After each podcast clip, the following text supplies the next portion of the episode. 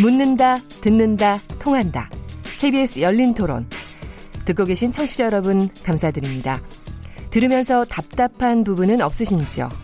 궁금한 점 있으시다면 함께 토론에 참여하시죠. 유료 문자 9730을 이용하시면 됩니다. 단문은 50원, 장문은 100원의 정보 이용료가 있습니다. 스마트폰 어플리케이션 KBS 모바일 콩을 통해서도 무료로 참여하실 수 있습니다. KBS 열린 토론은 언제나 열려 있습니다. 듣고 계신 KBS 열린 토론은 매일 밤 0시 5분에 재방송됩니다. 네, KBS 열린 토론 청취자분들이 보내주시는 의견입니다. 휴대폰 3525번님. 패널분들이 얘기하셨던 것처럼 이번 이상가족 상봉은 직계가족이 아니라서 그런지 큰 감동이 없는 것 같습니다. 그냥 이벤트에 불과하다는 생각이 듭니다. 헤어진 직계가족을 선별해 만나게 해야 한다고 봅니다. 휴대폰 5580번님, 이상가족 정리와 같은 내용이 좀 더 논의돼야 한다고 생각합니다. 누군가는 이런 것들이 퍼주기 때문이라고 하지만 정서적, 정서적 접근도 함께 이루어져야 남북관계가 개선되지 않을까요? 휴대폰 뒷번호 3930번님, 이상가족 상봉 행사라고 해도 국민의 세금을 북에다 막 퍼주는 식으로 진행하는 것은 반대입니다. 아직도 이런 시각을 가지고 있는 국민들이 있기 때문에 이런 것도 분명히 감안을 하긴 해야 될 것 같습니다. KBS 열린 토론 남북관계 한반도 정세 과제와 전망에 대해서 토론하고 있습니다. 김현욱 국립외교원 교수님, 남성욱 고려대 통일외교학부 교수님, 양무진 북한대학원대 교수님, 홍현익 세종대 연구소 수석 연구위원님과 함께 어, 토론하고 있습니다. 자, 이제, 이제 앞에서 어, 그 이제 남북 관계가 뭐 조금 잘 될라 그러면 미국이 조금 좀 이렇게 방해를 하는 것 같다 뭐 이런 얘기도 하시고 뭐 이러는데 하여튼 트럼프 대통령이 어 2차 북미 정상회담 가능성을 예고를 했고요. 우리가 정, 정상회담을 할 가능성이 매우 크다. 이렇게 아주 확실하게 얘기를 했고요. 또 폼페이오 장관이 어 4차 저 북한 방문이죠. 이게 예정돼 있고 그래서 미국으로서도 분명히 뭔가를 하려고 하는 그, 그 크레디트를 좀 분명히 하려고 하는 거는 있다고 볼 수 있는데 어떻게 보십니까? 예, 일단 6.12 예, 싱가포르 정상회담 이후에 두 달이 이제 지나가고 있는데 에, 높은 기대 낮은 성과, 네네. high expectation, low result인데 지금 트럼프 대통령이 조금 급해진 측면이 있습니다. 어, 지난주에 뮬러 특검이 예, 트럼프의 법률 고문을 압박을 했습니다. 네. 이 법률 고문이 상당 부분 러시아 스캔들의 핵심을 고백을 했습니다. 이게 네. 닉슨의 워터게이트 때 딘 법률 고문이 검사에게 얘기했던 수준에 거의 지금 버금가는 내용이거든요. 음. 왜 그러면 법률 고문 자기 살라고 그러느냐? 본인이 지금 상당히 코너에 몰린 상태입니다. 이게 미국 국내 정치기 때문에 한국 신문에 잘 안 나오고 있는데 트럼프 입장에서는 본인이 흐름을 꺾어 놔야 되거든요.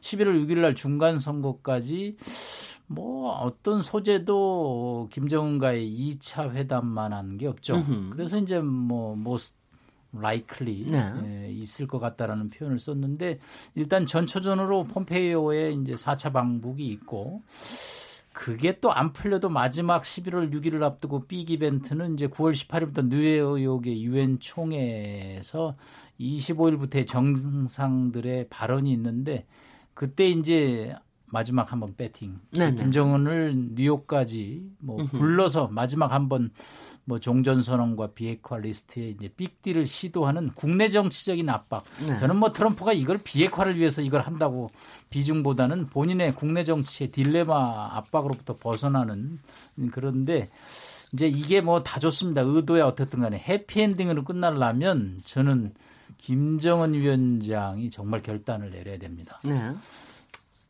폼페이오가 빈손으로 갈 수도 있고 물건을 들고 갈 수도 있죠. 그런데 네.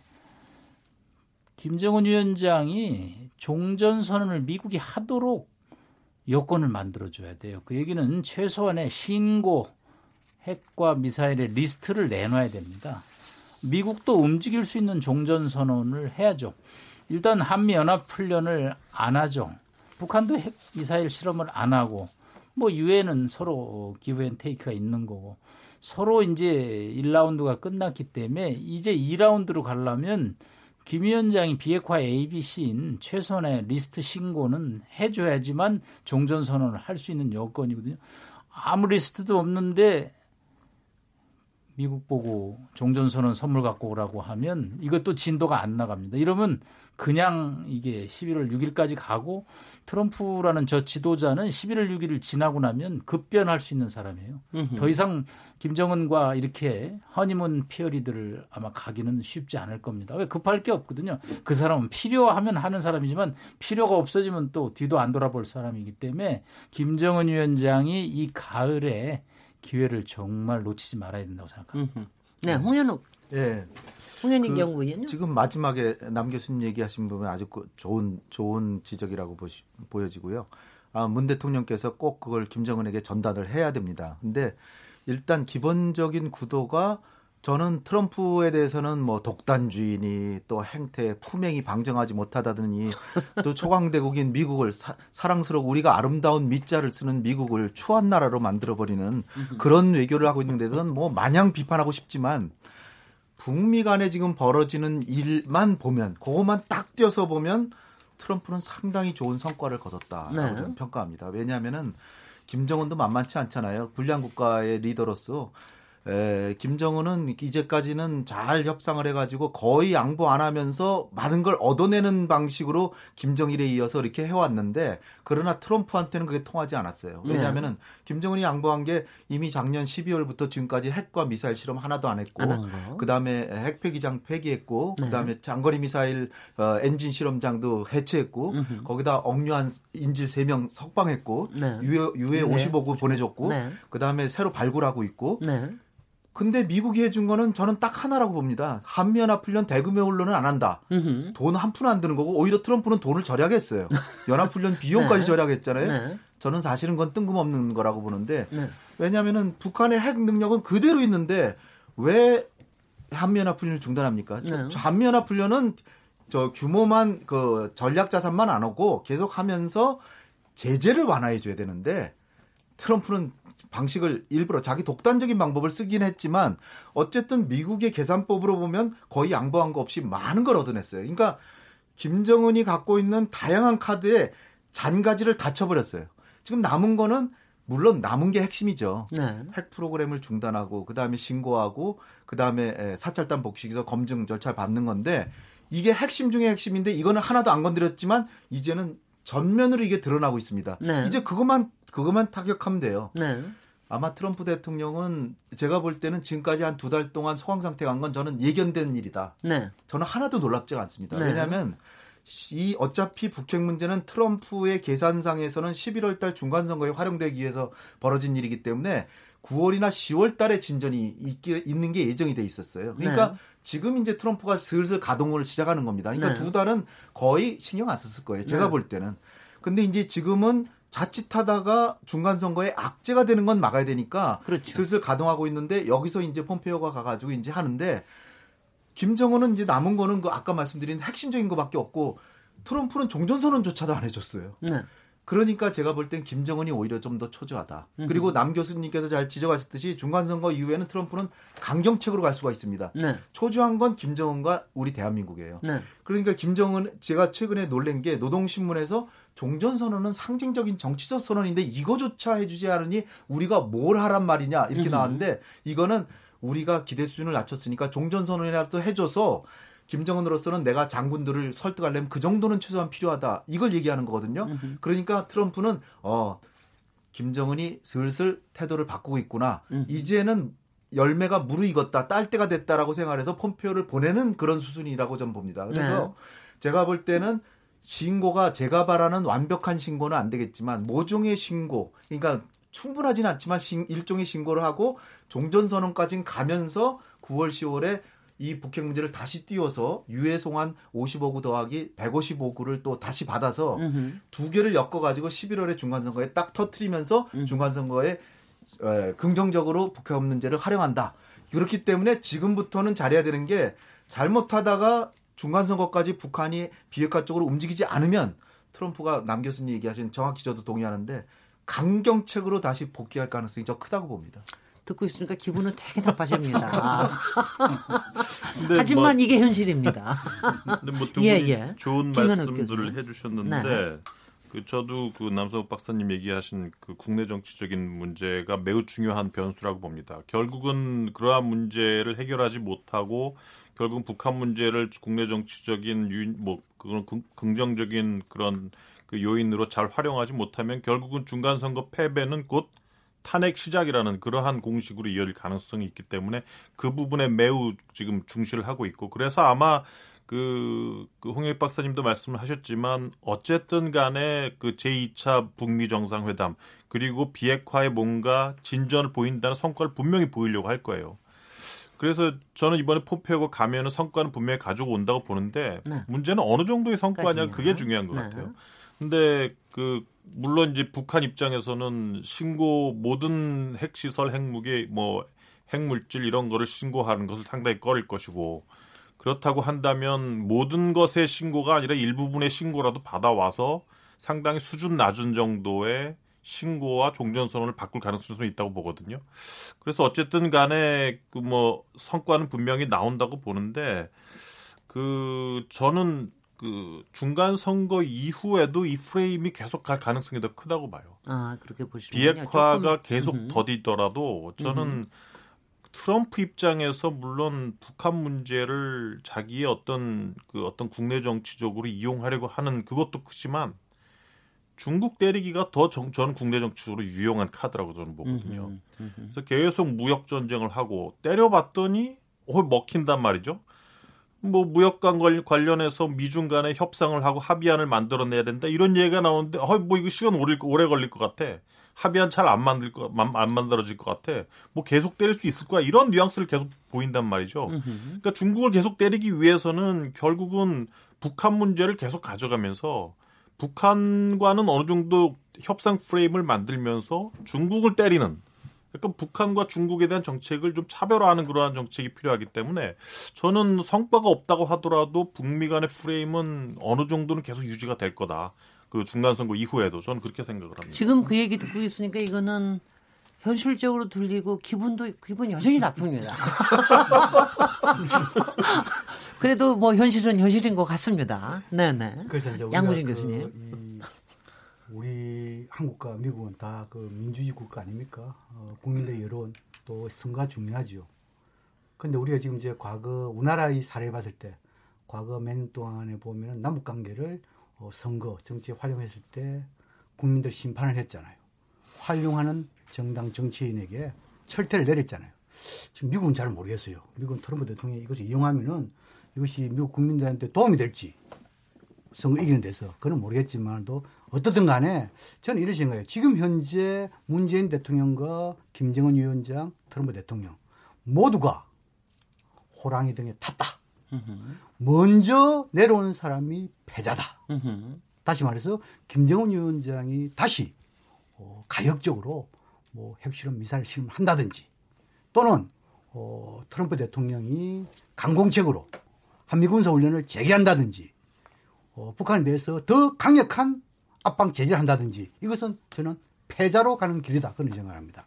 그런 측면에서 아무리 아무리 국내 정치가 중요하더라도 그 가능성은 조금 어, 열어놓되 좀 낮은 것이 아니겠냐. 이렇게 보여지고 그다음에 중요한 현실적인 해법과 관련해 가지고 지금 먼저 우리 남수 교수님께서 어, 적어도 북한 김정은 위원장이 미국이 종전선을 할 수 있도록 환경가 여건 만들면 좋겠다. 거기에 대해서 저는 어, 다시 말해서 서로 원하는 것을 주고받는 측면에서 그것 또한 중요하다고 생각합니다. 네. 그런데 보통 국가 관계에 있어 가지고 신뢰가 없는 불신의 관계에 있을 때는 단계적 동시행동을 통해 가지고 어느 정도 신뢰를 쌓고 신뢰가 산 이후에는 어느 한 국가가 선제적으로 행동하는 것이 일반적인 사례 아닙니까? 으흠. 그렇다면 지금은 이제 북미 관계는 불신의 관계가 상당히 팽배하잖아요. 여기에서 김정은 위원장이 내놓은 독특한 방식이라는 건 뭡니까? 탑도한 방식과 단계적 동시행동 아닙니까? 그래서 저는 이 부분에 대해서는 현실적인 해법이 생각해요. 그래서 지금 현재는 뭡니까? 종전선언하고 바꿀 수 있는 것이 뭐냐? 다시 말해서 선 종전선언 구분문인 거 아니고 또 뭐 선 뭐 예를 들어 가지고 북한에서 써니 예, 정치자 분이 써니 아니고 선입니다. 네. 뭐 착할 선자는 앞선자는 모르겠습니다만 네. 제가 사투리에 있더라도 시청자들 쪽 시청자들보다도 예청자들 네. 좀 이해해 주는 것입니다. 네. 어, 어떻든 간에 우리가 보통 네. 선후 이렇게 이야기를 많이 하는데 네. 지금 이제 우리가 94년도 제너바 합의를 되돌아보고 또 2005년도에 9.19 공동성명을 되돌아보면은 우선 순위가 있습니다. 네. 과정이 있단 말입니다. 먼저 핵시설, 미사일 시설에 대한 폐쇄 동결이 있어야 됩니다. 네. 그러면 그것을 갖다가 검정 계속 감시하기 위해 가지고 일례로 영변 핵단지에 대해서 동결 폐쇄가 된다 하면은 아예 이에 사설단 요원들이 거기에 복귀를 하는 거예요. 그 이후에 신고와 사찰 검증 문제로 나아가는 거예요. 그래서 지금 문제 저는 현실 제법은 뭐냐면은 북한은 미국에게 영변 핵단지, 핵시설, 또 그리고 산운동의 미사일 공장, 이 부분에 대해서 동결 폐쇄를 선언한 것이죠. 네. 여기에 대한 대가로 미국은 종전 선언을 주는 것이고, 으흠. 여기서 어느 정도 시간이 지나면서 신뢰가 쌓이면은, 그 다음 단계로서 네. 미국은 북한이 가장 원하는 네. 대북 경제 제재 완전한 해제가 아니라 완화가 필요한 것이죠. 그렇죠. 완화 쪽이겠죠. 그이 네. 완화에 대해서 북한은 뭐를 줘야 되느냐? 네. 방금 이야기한 대로 우리 남성욱 박사님 이야기한 대로 리스트를, 신고, 신고 검증 리스트. 를 주는 거예요. 네. 근데 지금 이런 부분에 대해서 서로가 원하는 잘하는데 시간이 없다 이러보니까 학자들이 이야기하는 것이 모든 하나의 테이블을 놓고 절충 이야기한단 말입니다. 으흠. 그럼 시간이 없다. 연내 종전선언이 되고 연내 평화협정 추진해야 된다. 이러한 관점에서 미국은 종전선언, 대북 경제 제재 완화, 북한은 핵, 미사일, 동결, 폐쇄, 그 다음 또 뭡니까? 하나 더 중에 핵신고 리스트. 이것을 하나 대입해놓고 연내 마무리하자. 네. 이렇게 지금 이제 학자들이 현실적인 해법으로 제시하고 있다. 네. 요 정도만 이해하면 될 것 같습니다. 네. 네. 지금 굉장히 현실적으로 지금 마치 직접 지금 작전 지휘하고 계신 거 아니에요? 맞습니다. 혹시 실제로 그러신 거 네. 그러셔 그러셨어. 네. 남성욱 교수님 조금 네. 이제 이 워싱턴의 시각을 조금 이제 평양도 저희가 이해하려고 노력을 해야 되고 또 워싱턴도 이해하려고 노력을 해야 됩니다. 그래야지 뭐 우리가 운전자로서 정확하게 운전하는 건데 네. 이 종전 선언을 아까 홍 박사님 얘기한 노동신문에서 이것도 안 해주면서 뭐 한다고 이런 표현을 썼는데 이 종전선언의 역사를 보면 과거에는 북한이 별로 관심이 없었어요. 네. 이거 중국이 제안한다면 또 갑자기 종전선언 들고 나오는데 지금 종전선언을 미국이 쉽게 할 수 없는 가장 큰 이유는 종전선언을 하고 나면 지금 제재가 완전히 제재를 계속해서 할 명분이 이제 잘 없어진다. 네, 그 그게 그 미국이 걱정하는 거거든요. 네. 지금 뭐 어떤 이유로 협상에 나왔는지는 모르지만 하여튼 협상 국면이 나오기까지 제재가 분명 효과가 있다라는 건 누구도 부인할 수 없는데 이거를 종전선을 하고 나면 이제 국가 간의 전쟁이 끝나서 평화롭게 지내가야죠. 그러면 양측이 외교 관계도 정상해야 되죠. 그런데 어떻게 한 나라가 한 나라를 또 제재하는 주도 국제 세제를 할 수가 없는 거죠.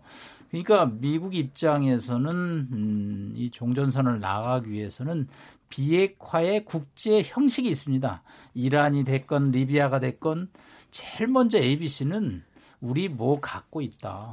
근데 그걸 밝히는 게 뭐가 그렇게 어려운 건지 네. 저는 좀 그게 좀 김정은 위원장 이해가 재산, 안 돼요. 재산이 좀 많은 모양이죠. 아, 돈이 많으면 이제 돈 밝히는 걸 싫은데 아니 그거 좀 밝히라 이거예요. 네. 폼페이오 갔을 때 네. 아, 우리 이만큼 있다. 네. 근데 나 요거 요만큼밖에 이번에 못 내놔 정말. 네.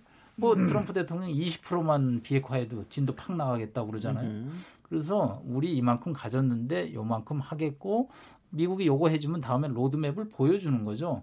근데 이게 이제 스타트가 안 되니까 저렇게 폼페이오가 세 번씩을 가도 뭐 만나느니 안 만나니 사진 찍고 안 받고 이게 이제 시간이 가는 거죠. 네. 이게 뭐 네. 누가 네. 시간의 승자가 될지는 모르지만 이 612의 동력이 이거 6개월 이상 생산적인 결과를 못 내면 612도 동력을 상실할 수밖에 없어요. 뭐 4월 달부터 예, 하면은 12월 달이면 정확히 6개월입니다. 그렇죠. 네, 네. 그렇기 때문에 예. 하여튼 네, 홍현희 네. 연구위원님. 네. 어, 지금 저 북한에서 뭐 강도 같은 요구 막 이런 얘기, 강도 같은 표현을 많이 쓰잖아요. 네네. 이 정확하게 우리가 인식을 해줘야 되는데 예, 아까도 제가 어, 열거를 쭉 했지만 북한은 다섯 개 양보했고 미국은 하나인데 돈 절약하려고 겨우 한 거잖아요. 네. 그러면은 에, 우리가 상식적으로 생각해도 초강대국인 미국은 카드가 수십 개란 말이죠. 그렇죠. 수십 개인데 그것도 하나 돈 절약하려고 하나 했어요. 으흠. 북한은 아주 약한 세계 겨, 경제적으로 150위권대 제3세계에 핵만 가지고 있을 뿐이지. 그러니까 북한에는 카드가 한두 개밖에 없는 거예요. 그런데 그거를 장가지들은 다 양보를 했어요, 벌써. 네.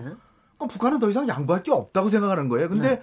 계속 그걸 신고하라 뭐 사실은 그게 기본인데 그러나 여기서 우리가 따져봐야 될 거는 북한은 많이 양보했고 미국은 덜 했다. 거기다 더해서 6월 12일 날 어떤 일이 있었습니까?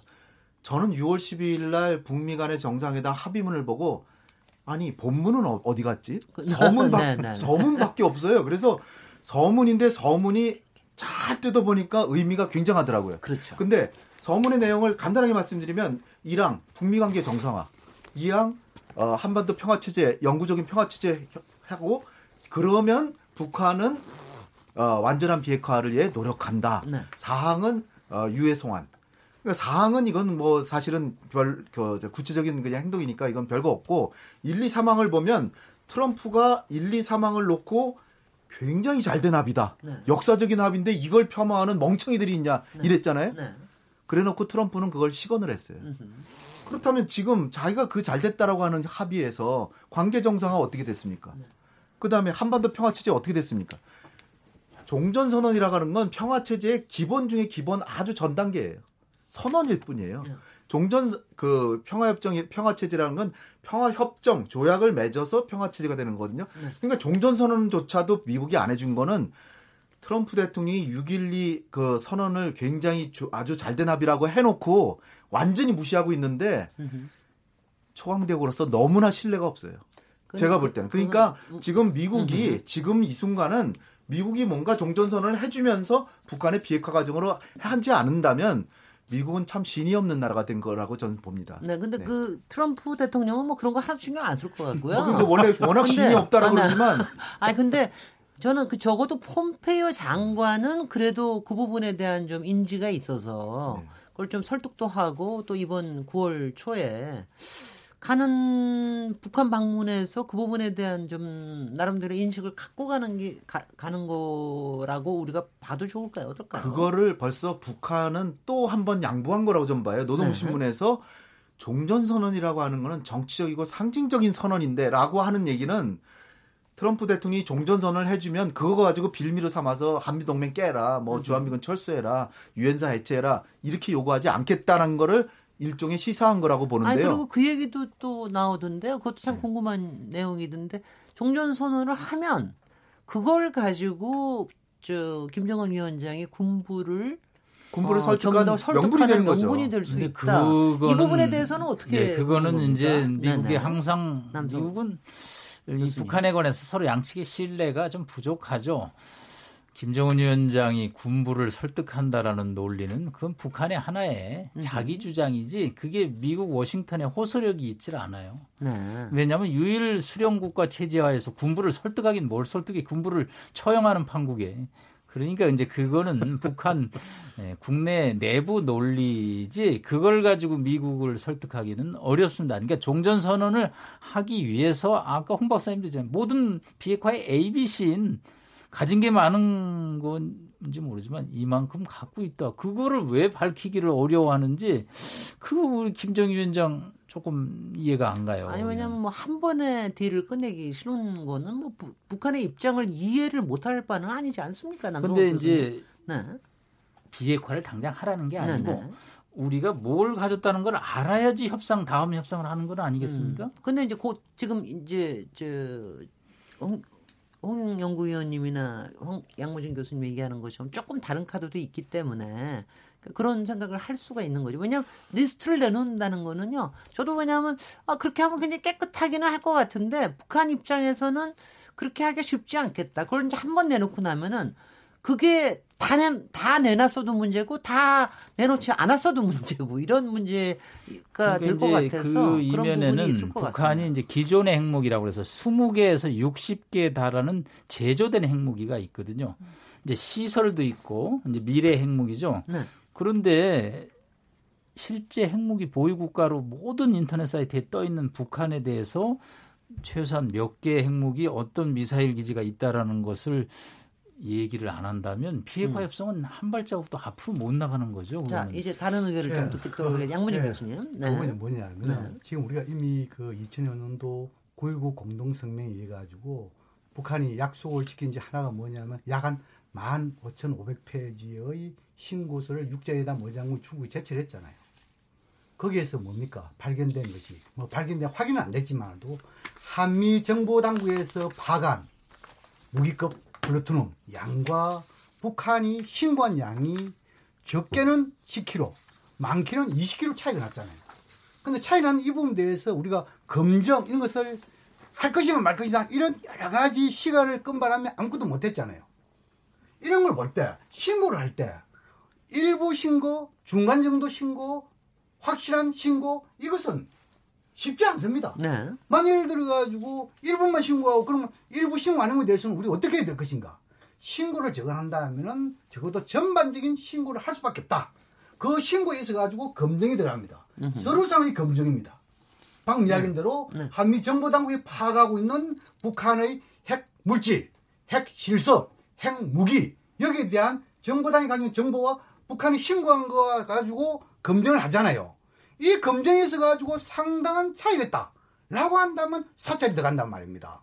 그 사찰이 일반 사찰할 것이나 또 특별 사찰은 잘 문제지만도 그런 부분에 대해서 우리가 이야기할 때 쉽게 뭐 부분적으로 신고한다는 것은 상당히 뭐 할 수는 있지만도 쉽지 않을 것이다. 그 다음에 종전선언도 뭐 일부 낮은 수준의 종전선언을 하고 좀 더 높은 수준을 뒤에 한다. 이것도 말로서는 가능하지만 실제는 어렵습니다. 그래서 지금 현재는 뭐냐 하니까 방 M께서 우리 김영께서 말씀하신 대로 신고 검증 이 부분은 어느 나라의 이 부분에 대해서 가지고 상대 상대방의 상응 조치 이것이 있어야만이 가능한 부분이거든요. 그래서 지금 현재 북한 입장에서는 미국이 원하는 신고 검증 알고 있죠. 그러나 이걸 갖다가 종전선언으로 바꾸겠다. 여기 대해서는 등가변이 안 맞다는 것이죠. 네. 그 이것은 뭐냐면 미국도 저는 모르는 게 아니다고 생각합니다. 그런데 지금 이제 미국은 보면은 종전선을 또 이야기하면 뭐합니까? 어, 종전선은 이것도 뭐, 남북 간에 합의를 했지, 우리는 모른다는 식으로 했잖아요. 네. 그것은 뭡니까? 우리 지금 이제 홍영일 박사께서 이미 6.12 북미 공동성명에서 뭡니까? 4.27 판문점 선언을 재확인했잖아요. 네. 그러면 당연히 종전선언 부분은 뭡니까? 네. 남북미, 하나 포함해 중국까지도 거기에 대해서 인정을 한다는 거 아닙니까? 이런 부분에 대해서 적어도 미국이 그래도 트럼프 대통령이 중간선을 앞두고 선거 이기겠다. 이런다면 뭡니까? 적어도 미국이 줄 것을 가지고 폼페오 장관이 간다 하면은 그보다 큰 가드, 가방에 가득한 선물을 가지고 오고 지난 7월 초처럼 아무것도 가지 않고 북한이 비핵화 진전을 하면은 상당히 잘 살게 해주겠다. 싱가포르, 베트남도 살게 해줬다. 이런 말로만 가지고 있잖아요. 그건, 그건 좀, 또, 그건 좀 웃겼어요. 또 빈손 오는 것이죠. 그래서 이걸 우리 알아야 됩니다. 네. 지금 네. 제가 보기로는 폼페오 장관이 아마 어, 지난주 늦어도 이번 주에 거의 갈라고 북미 간의 실무 협상을 했는데 네. 김정은 위원장이 제시한 숙제를 음흠. 미국이 다 아직까지 완성을 안 한 것 같아요. 음. 그래서 좀 늦어지는 것 같아요. 음흠. 그래서 아마 내주에 어, 이 펌페 장관이 간다 하면은 음흠. 어느 정도 숙제를 완성해가지고 가면은 김정은 위원장도 만나고 그렇다 음. 하면은 북미 모두 비핵화와 체제 보장 더 나아서 대북 제재 완화 이 부분에 대해서 어느 정도 윈윈하는 그런 만남이 되지 않을까. 아, 지금 말, 다, 다시 말씀하시면은 다음 주일까지 일정이 확정이 되면은 어, 좀 희망적인 사인이라고 보시는 겁니까? 그렇습니다. 네, 네. 다음 주일까지. 그러니까 9월 9일 전까지는 적어도 폼페이오 장관이 가야 된다고는 생각하시는 모양이죠. 아, 9월 9일 전까지는 너무 멉니다. 뭐, 아, 왜냐하면 네, 네, 북한도 네. 구구절 음, 행사 준비하는데 상당 부분 신경을 쓰고 있지 않습니까? 그리고 구구절에 또 뭔가 발표할 수 있는 뭔가가 있어야 되는 것이죠. 그렇죠. 신빙 주석 뭐 이런 저도 이 방문설도 이런 있기 때문에 그래서 적어도 어 8월 내 어, 이 폼페 장관의 방북 그렇다면 서로 윈윈하는 결과가 나올 가능성이 상당히 높다. 저는 그렇게 전망합니다. 북한도 네, 네 구구절 우리 문재인 대통령께서도 사실은 북미 간의 이제 관계가 좀 정치되니까 우리가 돌파구를 마련해야 한다고 생각해서 어 8월 말에 더 빨리 정상회담을 해가지고 아니 뭐 평양이 아니더라도 판문점이라도 해서 음흠. 돌파구를 마련하려고 했는데 북한이 9월 초가 어떻겠냐 이렇게 음흠. 한 거는 북한의 정권 수립일 날 와서 와서 축하하는 사절로 와라 이런 음. 의미가 있기 때문에 우리가 피했죠. 네. 그래서 이제 12일에서 한 15일, 한 14일, 15일 정도가 될 가능성이 제일 높은데 폼페이오 장관이 만약에 구구절 그때 가면은 더 좋아하겠죠 북한. 네네. 그러니까 미국도 그걸 피할 테고 으흠. 그 얘기는 이번 주말까지 안 간다면 다음 다음 주까지는 갈 가능성이 크고 또 네. 어, 또 중요한 손님이 또 갈 가능성이 있잖아요. 시진핑 주석이 그렇죠. 갈지도 모르고 그러니까 네. 푸틴 대통령은 안 가겠지만 물론 김정은 위원장은 지금 9월 11일에서 13일 날하는 그 동방경제 포럼에도 초청이 됐고 우리는 이낙연 총리가 가시는 걸로 봐서 김정은도 안 갈 것 같습니다. 그러니까 어, 요번에는 폼페오가 양 교수님 얘기하신 것처럼 가방에 좀 선물 선물이 아니죠. 네. 당연히 북한의 비핵화가 우리가 초심을 초심으로 돌아가면 북한의 비핵화를 해서 다 협상하는 거 아니에요. 근데 비핵화를 하려고 그러는데 미국은 하나도 안 주면서 그냥 너 그냥 해봐라. 나는 힘세니까 너 하면은 나는 착하고 힘세니까 너 비핵화하면 내가 저 뒤를 봐줄게. 음. 그거 말로만 그렇게 해가지고는 되겠습니까? 네. 종전선언이 북한이 얘기하듯이 그렇게 종전선언이 돼도 휴전협정은 계속 유지되는 거거든요. 그러면은 이 미국이 그 정도는 해주면서 뭔가를 해야지. 거기다가 저는 제재도 조금 완화해서 개성공단 재개까지도 전 가야 된다고 봅니다. 네. 개성공단은 빨리 가능한 빨리 전 재개해야 된다고 보고 우리 정부가 조금 이거 남북 공동 연락사무소 여기에 머물지 말고 미국한테 개성공단 재개는 비핵 관리에 필요하다라는 것까지 설득을 해서 개성공단까지도 전 빨리 재개했으면 하는 바람입니다. 네, 김현욱 교수님. 음, 뭐 물론 이게 잘 되면 좋고 아마 이 부분에 있어서는 뭐 보수 진보의 차이가 별로 없을 것 같아요. 예, 예.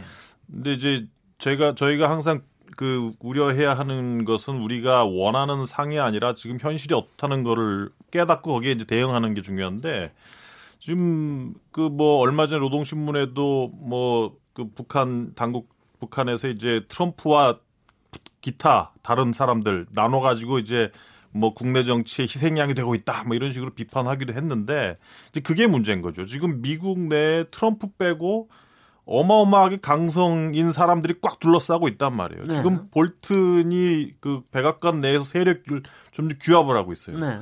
제가 아는 사람도 지금 얼마 전에 들어갔는데 그 사람 만나서 얘기해 보면 정말 황당해요. 네. 그러니까 평양 가가지고 이미 사찰 해가지고 그거 안 받겠다 그러면 두 달 내에 돌아와가지고 판 깨겠다는 사람이 꽉 차 있거든요. 그런 상황이기 때문에 아마 지금 북한 입장에서도 뭐 이해는 갑니다. 뭐 자기 어떤 체제 안전 보장을 먼저 확보하려는 그러한 노력이 뭐 상당히 필요하겠지만 지금 미국 내 분위기가 상당히 그렇고 아까 남석 박사님 얘기하신 것처럼 만약 트럼프가 국내 정치적으로 뭐 탄핵과 성추문 이런 거 관련해서 계속 궁지로 몰린다면 제가 보기에는 이상한 판단이 나올 수도 있거든요. 네. 그렇기 때문에 그런 부분에 대해서는 좀 우리 정부도 좀 인지를 하고 중재를 해야 된다 생각을 하고 저는 또 하나 좀 이해가 안 가는 게 저희 정부가 너무 서두르는 것 같아요, 요새. 네. 그러니까 계속해서 이제 문재인 정부는 상당히 전략적으로 균형된 입장을 지금까지 갖고 왔단 말이에요. 음. 남북 관계도 중요하고 미국과의 조율도 중요하다는 그러한 균형된 입장을 가지고 왔는데 최근에 좀 서두르는 것 같아요. 알겠습니다. 남북이 먼저다. 네. 이걸로 비핵화를 견인하겠다고 얘기를 하면서 음. 근데 지금 정권 시작한 지 1년 정도밖에 안 지났다. 아직 시간이 많아요. 네. 그러니까 이게 판이 안 깨지도록 그 음. 미국과 북한과의 그 어떤 관계를 좀 중립적으로 잘 진행시켰으면 좀 인내를 가지고 네. 했으면 네. 좋겠다 이런 생각을 합니다. 꼭 굉장히 중요한 포인트를 얘기하셔서 그래서 토론을 잠깐 쉬겠습니다. 아, 지금 여러분께서는 KBS 열린 토론 시민 김진애와 함께 하고 계십니다.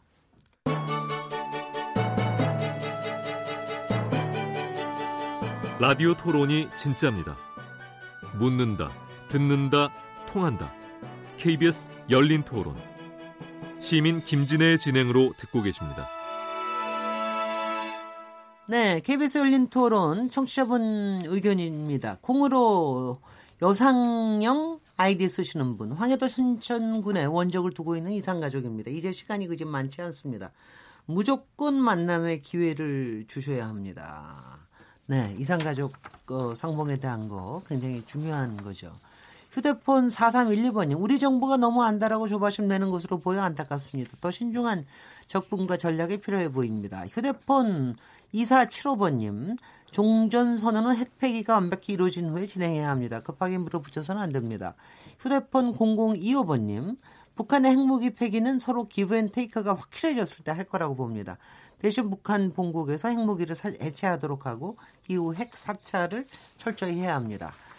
지금 열린 토론 남북 관계와 한반도 정세에 대한 토론하고 있는데요. 김현욱 교수님, 남성욱 교수님, 양무진 교수님, 홍현익 수석 연구위원님과 함께 하고 있는데요. 앞에서 이제 김현욱 교수님께서 정부가 조금 서두르고 있는 것 같다 요새는 좀 그런 얘기를 하셨는데 요새 이제 전체적인 스케줄은 사실 8월 말 9초에 폼페오 장관이 가서 좀 잘 북한에 가서 잘 뭔가를 만들어내고 구구절에 시진핑 수석이 가서 뭐 특별하게 이상한 얘기를 좀 안 하고 그 다음에 9월 중순경에 남북 정상회담이 열리고 그다음에 9월 한 25일 이후께쯤에서 어뭐 김정일 저 위원장이 유엔에도 가고 뭐 워싱턴에도 가고 어? 그러면서 종전선언과 비핵화의 단계를 밟아나가면 좋겠다 뭐 이런 이제 어 그런 희망 섞인 거를 갖고 있다 보니까 지금 이제 요새 움직이는 게 조금 성급해 보이기도 하고 또 이렇게 안 하면 빨리 안 하면 안 될 것 같기도 보이기도 하는데 지금 조금 성급해 성급해 보인다는 이 부분에 대해서 홍혁인 네. 연구위원님 어떻게 반론하십니까? 네, 네, 저는 뭐 서두른다기보다 오히려 어, 우리 정부가 미국을 너무 중시 미국 입장을 너무 중시해 주는 게 아니냐 거꾸로 네. 그렇게 생각 저는 그렇게 느끼고 있어요. 네. 왜냐하면은 지금 어, 엊그저께 광복절 경축사 하실 때 대통령께서 에, 남북 관계가 정상화되고 이렇게 경협이 되면 30년 동안 170조 원이 우리가 이득이 생긴다 그러셨잖아요. 그 170조 원의 17분의 16, 160조 원이 개성공단에서 생기는 겁니다. 그러면 개성공단이라는 건 30년 동안에 160조 원을 우리한테 이득을 주는 거예요. 근데 박근혜 정부 때 그걸 닫아놓고 그 전에 박근혜 정부 저 개성공단 닫기 전에도 북한의 핵실험 계속하고 미사일 계속 쐈잖아요. 계속 열리고 있었잖아요. 근데 지금 닫아가지고 지금 수십조 원을 지금 못 벌고 있는 거예요, 우리가. 그러니까 저는 지금 그 우리가 아까 저 유엔 안보리 결의안도 제가 말씀드렸지만 북핵 문제를 해결하기 위해서 제재를 하는 겁니다. 네. 그리고 해결 방식은 외교와 협상과 어, 대화를 통해서 하는 거고 북한에게도 안보라는 게 국가 안보라는 게 있기 때문에 북한의 안보가 핵 없이도 유지되지 않는다면 포기할 리가 없어요. 네. 아까 제가 북한의 카드는 한두 개 바꾸고 미국은 수십 개인데 미국은 한 개밖에 양보를 안 하고 북한은 여러 개 했다 그랬잖아요. 그러면 북한의 입장에서 볼 때는 자기는 더 이상 양보할 것 자체도 없는데 미국은 하나도 안 하니까 그러니까 이게 과거에 트럼프 대통령이 그 전임자들을 욕했던 왜 북핵 문제 하나 해결 못하냐 했던 그 일방적인 양보 방식으로 지금 돌아가고 있는 거예요. 트럼프 대통령이. 그럼 네. 이런 상황에서 대한민국 정부는 미국에게 6.12 공동선언을 보시오. 관계 정상화하고 평화체제 해주기로 해, 해 그거와 동시병행적으로 그리고 또 하나는 그 6.12 공동선언의 전문에 보면요.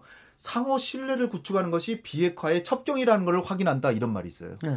그러면 미국은 하나도 양보 안 하고 북한한테만 계속 양보하라는 게 무슨 상호 신뢰입니까?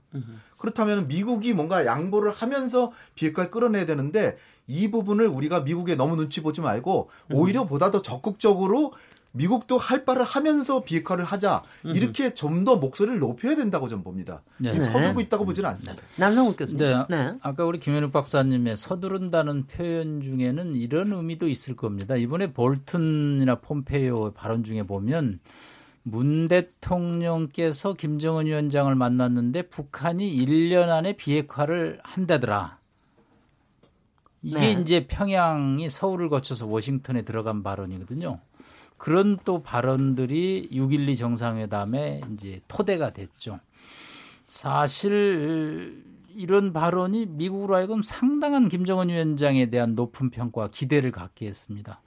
그러면 1년 안에 진정한 비핵화를 한다면 그거 뭐 리스트를 내놓고 신고하고 하는 문제가 그렇게 못할 문제냐. 이제 미국이 생각하는 북한에 대한 기대가 있는 겁니다. 이게 612, 427이라는 게 다 그런 맥락, 비핵화를 하자고 다 만난 거거든요. 그런데 그 일보를 내딛는 데 대해서 김정은 위원장이 자꾸 자리를 피하는 거죠. 회피하고. 그러면 이 회담을 왜 했을까라는 회의론이 나온 거죠. 아까 아, 워싱턴의 분위기 정말 이거 트럼프 대통령이니까 정상회담 했다라고 볼 수 있는 지금 배경이 있거든요.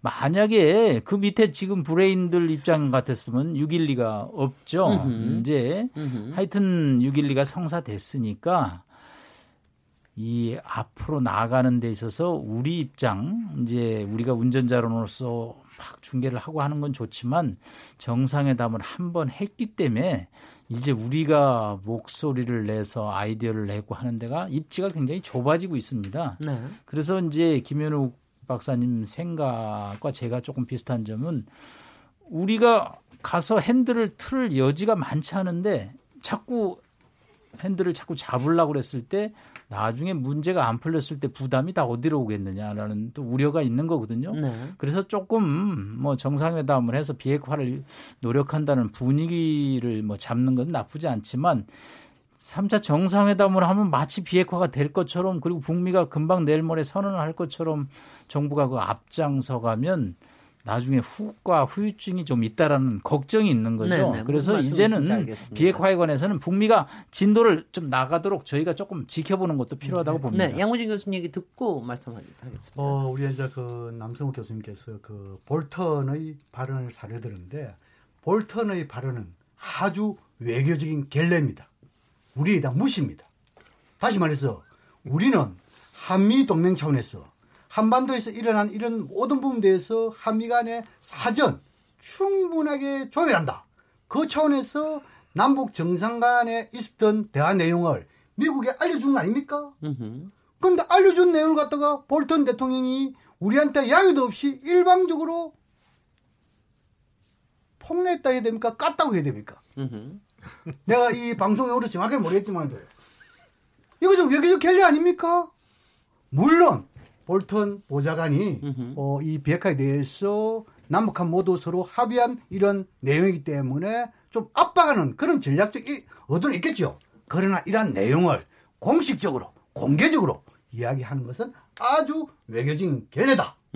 이렇게 말씀드리고 싶고 네. 두 번째로 지금은 이제 우리 어, 김 박사님께서 어, 일종의 뭡니까?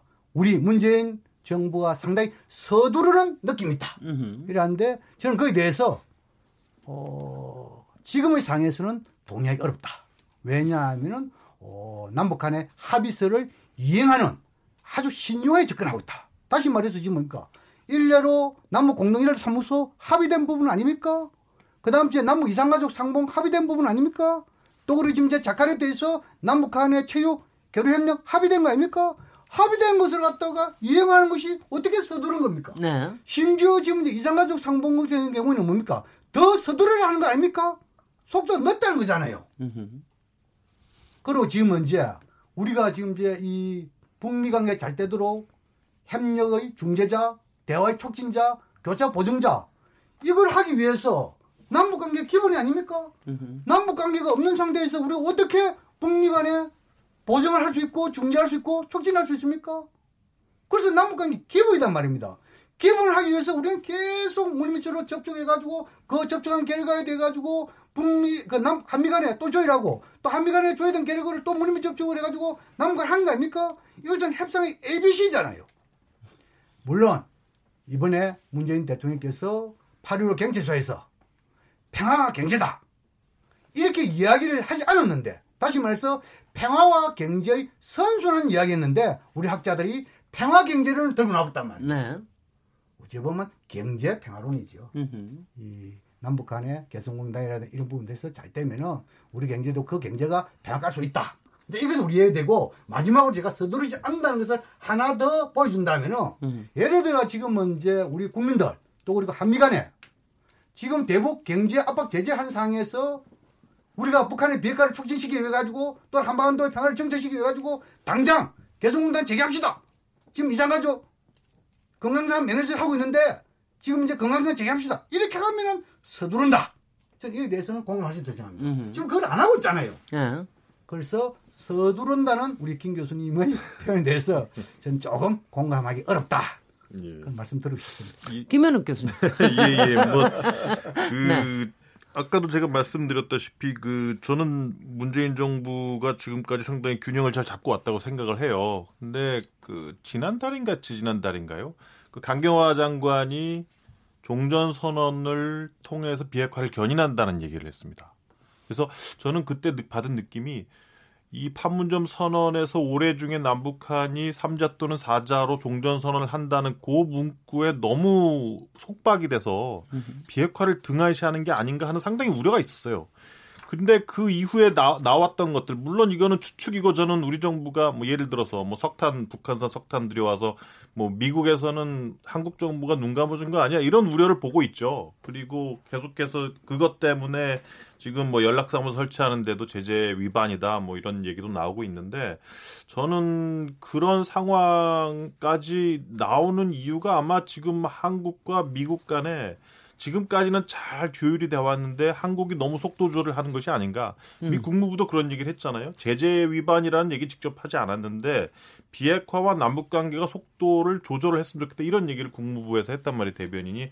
그래서 저는 그런 차원에서 비핵화가 없이 남북 관계가 됐을 때 국제사회의 제재를 준수하지 않으면서 종전선언이 먼저 됐을 때 그 후폭풍에 대해서는 우리 정부도 다 알고 있을 거란 말이에요. 그래서 저는 뭐 미국이 의심하는 것처럼 북한산 석탄을 들여와서 제재 위반할 정도로 그렇게 수뚜피단 정부가 아니라고 저는 믿고 있어요. 그래서 뭐 미국 외신 기자가 왔을 때도 그렇게 한국 정부를 그렇게 뭐 격화해서 생각하지 말라고 얘기를 했지만 어쨌든 균형을 잡아서 가는 건 매우 중요하다. 왜 그러냐면 지금 남북한 관계라는 아주 협소한 관, 1대1 관계 차원에서 보면은 모든 게 가능해 보이지만 이 관계가 계속해서 진전이 되면 진전이 될수록 중국과 미국이라는 양대 국가의 패권 국가의 영향력을 무시할 수가 없습니다. 네. 근데 지금 그 많은 분들이 특히 그 지금 정부와 관련된 분들이 생각하시는 것 중에 조금 저는 우려 사항인 게 지난번 오바마 때와 시진핑 때의 관계를 아직까지 생각하시는 분들이 많아요. 음.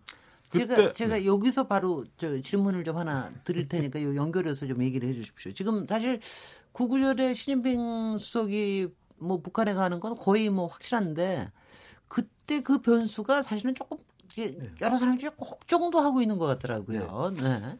저는 트럼프 대통령에게 상당히 유감인 게 네. 말로는 북핵 문제 해결이 동북아에서 제일 중요하다라고 하면서 미국하고 전면적으로 무역 전쟁을 하고 있어요. 말이죠. 네. 그러면 그게 어떻게 북핵 문제가 해결되겠습니까? 네.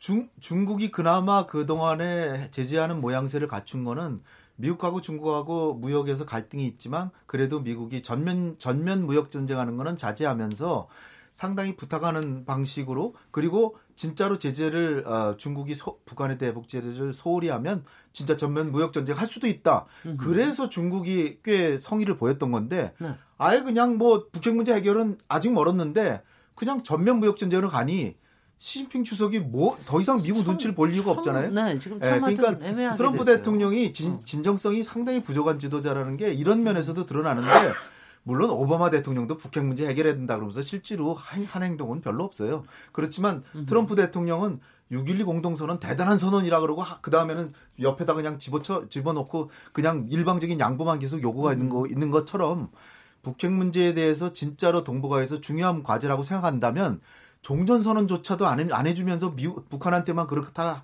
그렇게 그냥 압박을 한다면 자칫하다가 파국으로 갈 수가 있습니다. 근데 시진핑 주석이 지금 9월 9일날 간다라고 하는 거는 저 제가 보기에는 중국으로서도 이 미중 무역 전쟁이 워낙 중요한 문제이기 때문에 오히려 북한을 카드로 써가지고 진짜로 전면 무역 전쟁을 하면 나 북한한테 제재 안 한다라는 그런 아, 압박을 그, 하기 위해서 띄운 거고 실제로 갈지 안 갈지는 네. 두고 봐야 되는데 저는 안 갈 가능성도 꽤 있다. 아하. 왜냐하면은 네. 지금 트럼프는 카드를 다 쓰진 않았습니다. 네네. 네. 지금 환율과 이를테면 어, 금융 부분에 있어서 미국이 초강대국이기 때문에 중국은 아직 어린애거든요. 금융 부분에 있어서는 음흠. 그 부분에서 제재는 지금 안 하고 있기 때문에 일본이 30년 동안 공황에 빠진 게 그게 그 플라자 합의 때문인데 그런 그 미국이 그 카드를 쓸 수도 있다는 여지를 남기고 있기 때문에 시진핑이 꼭 이번 9월 9일날 갈지 안 갈지는 자신하기 어렵다. 네, 우리 뭐홍 박사님 네, 막뭐 네. 무역까지 얘기를 하다 보니까 네. 뭐 얘기가 그냥 굉장히 커져 버렸는데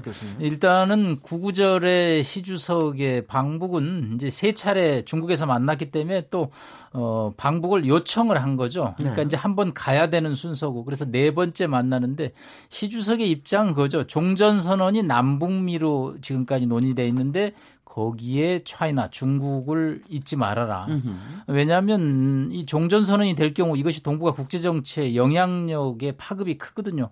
중국은 뭐 휴전협정의 당사자로서 이 문제에서 결코 어, 배제될 수 없다라는 거죠. 이것이 배제된다면 남북미가 한 통속이 돼서 이것이 반중 구도로 형성된다면 그건 중국의 국익에 맞지 않기 때문에 중국은 이 문제에서 확고한 입장을 보여주겠다라는 거죠. 그런 차원에서 저는 뭐 평양 방문이 구구절 전후에서 이루어질 것으로 보입니다. 네, 네, 네. 양문진 교수님 얘기하십시오. 그 네. 시진핑 주석의 방북에 대해서 제일 먼저 보도한 것이 어, Times죠, Straits Times랬죠.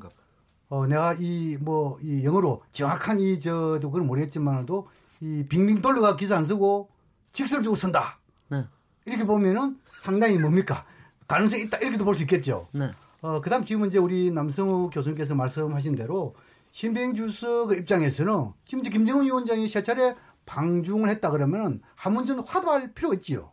또 김정은 입장에서 가장 그 이 민족의 경사로 생각하는 구구절 이 시기에 어, 이 신병 주석이 온다 하면은 세 가지 이득을 얻는 거 아니겠습니까? 네. 또 그리고 지금 이제 신병 주석도 그 시기에 방북함을 해가지고 이 한반도에 있어가지고 자신의 영향력 유지 상당히 도움이 되겠죠. 네. 또 하나는 뭡니까?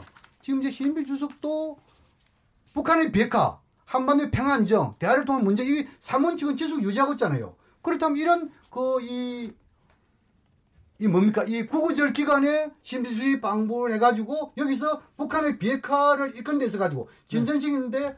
조금이라도 도움을 준다 하면은 네. 중국 영향이 더 크잖아요. 네. 그래서 지금 현재 트럼프 대통령도 북중 관계에 가까워지는 거 이것은 비핵화를 내서 가지고 자신이 할 수 없는 것을 좀 더 도움을 준다 보탬을 준다 이런 긍정적인 사고가 필요한 거예요. 예, 알겠습니다. 여기까지 하시고 좀 아, 조금 짧게 예, 짧게 말씀을 네. 드리면 그 지금 중국이 현 상황에서 원하는 거는 한 세 가지 정도라고 보는데 뭐 한반도 비핵화야 뭐 당연한 거고 첫 번째는 지금 상황을 통해서 종전 선언에 적극적으로 참여하는 거고 두 번째는 지금 양무진 교수님 말씀하셨듯이 미북 관계가 빨리 진척되는 걸 원하지 않아요. 네. 슬로우하게. 그리고 세 네. 번째는 한미 동맹 약합니다. 주한미군 철수.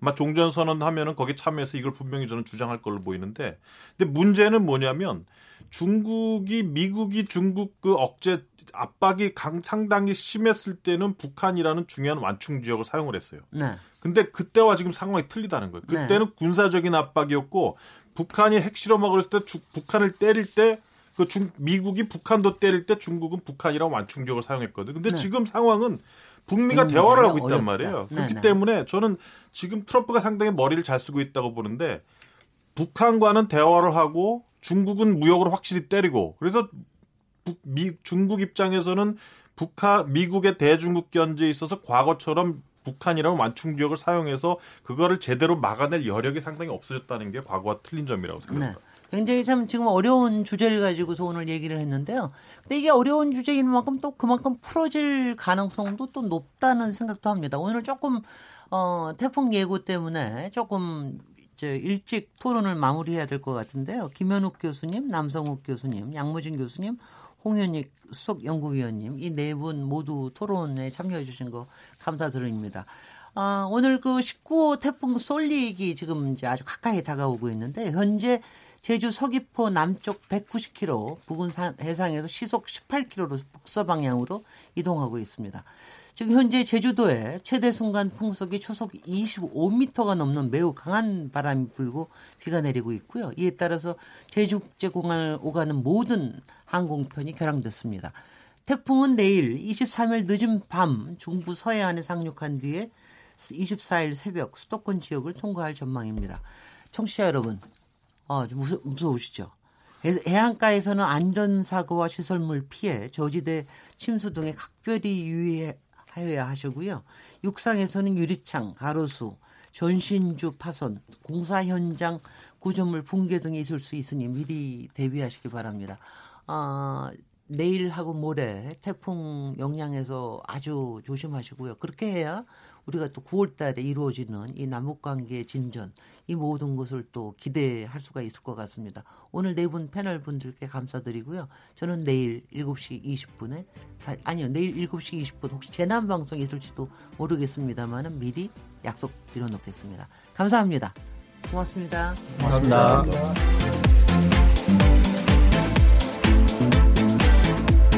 감사합니다.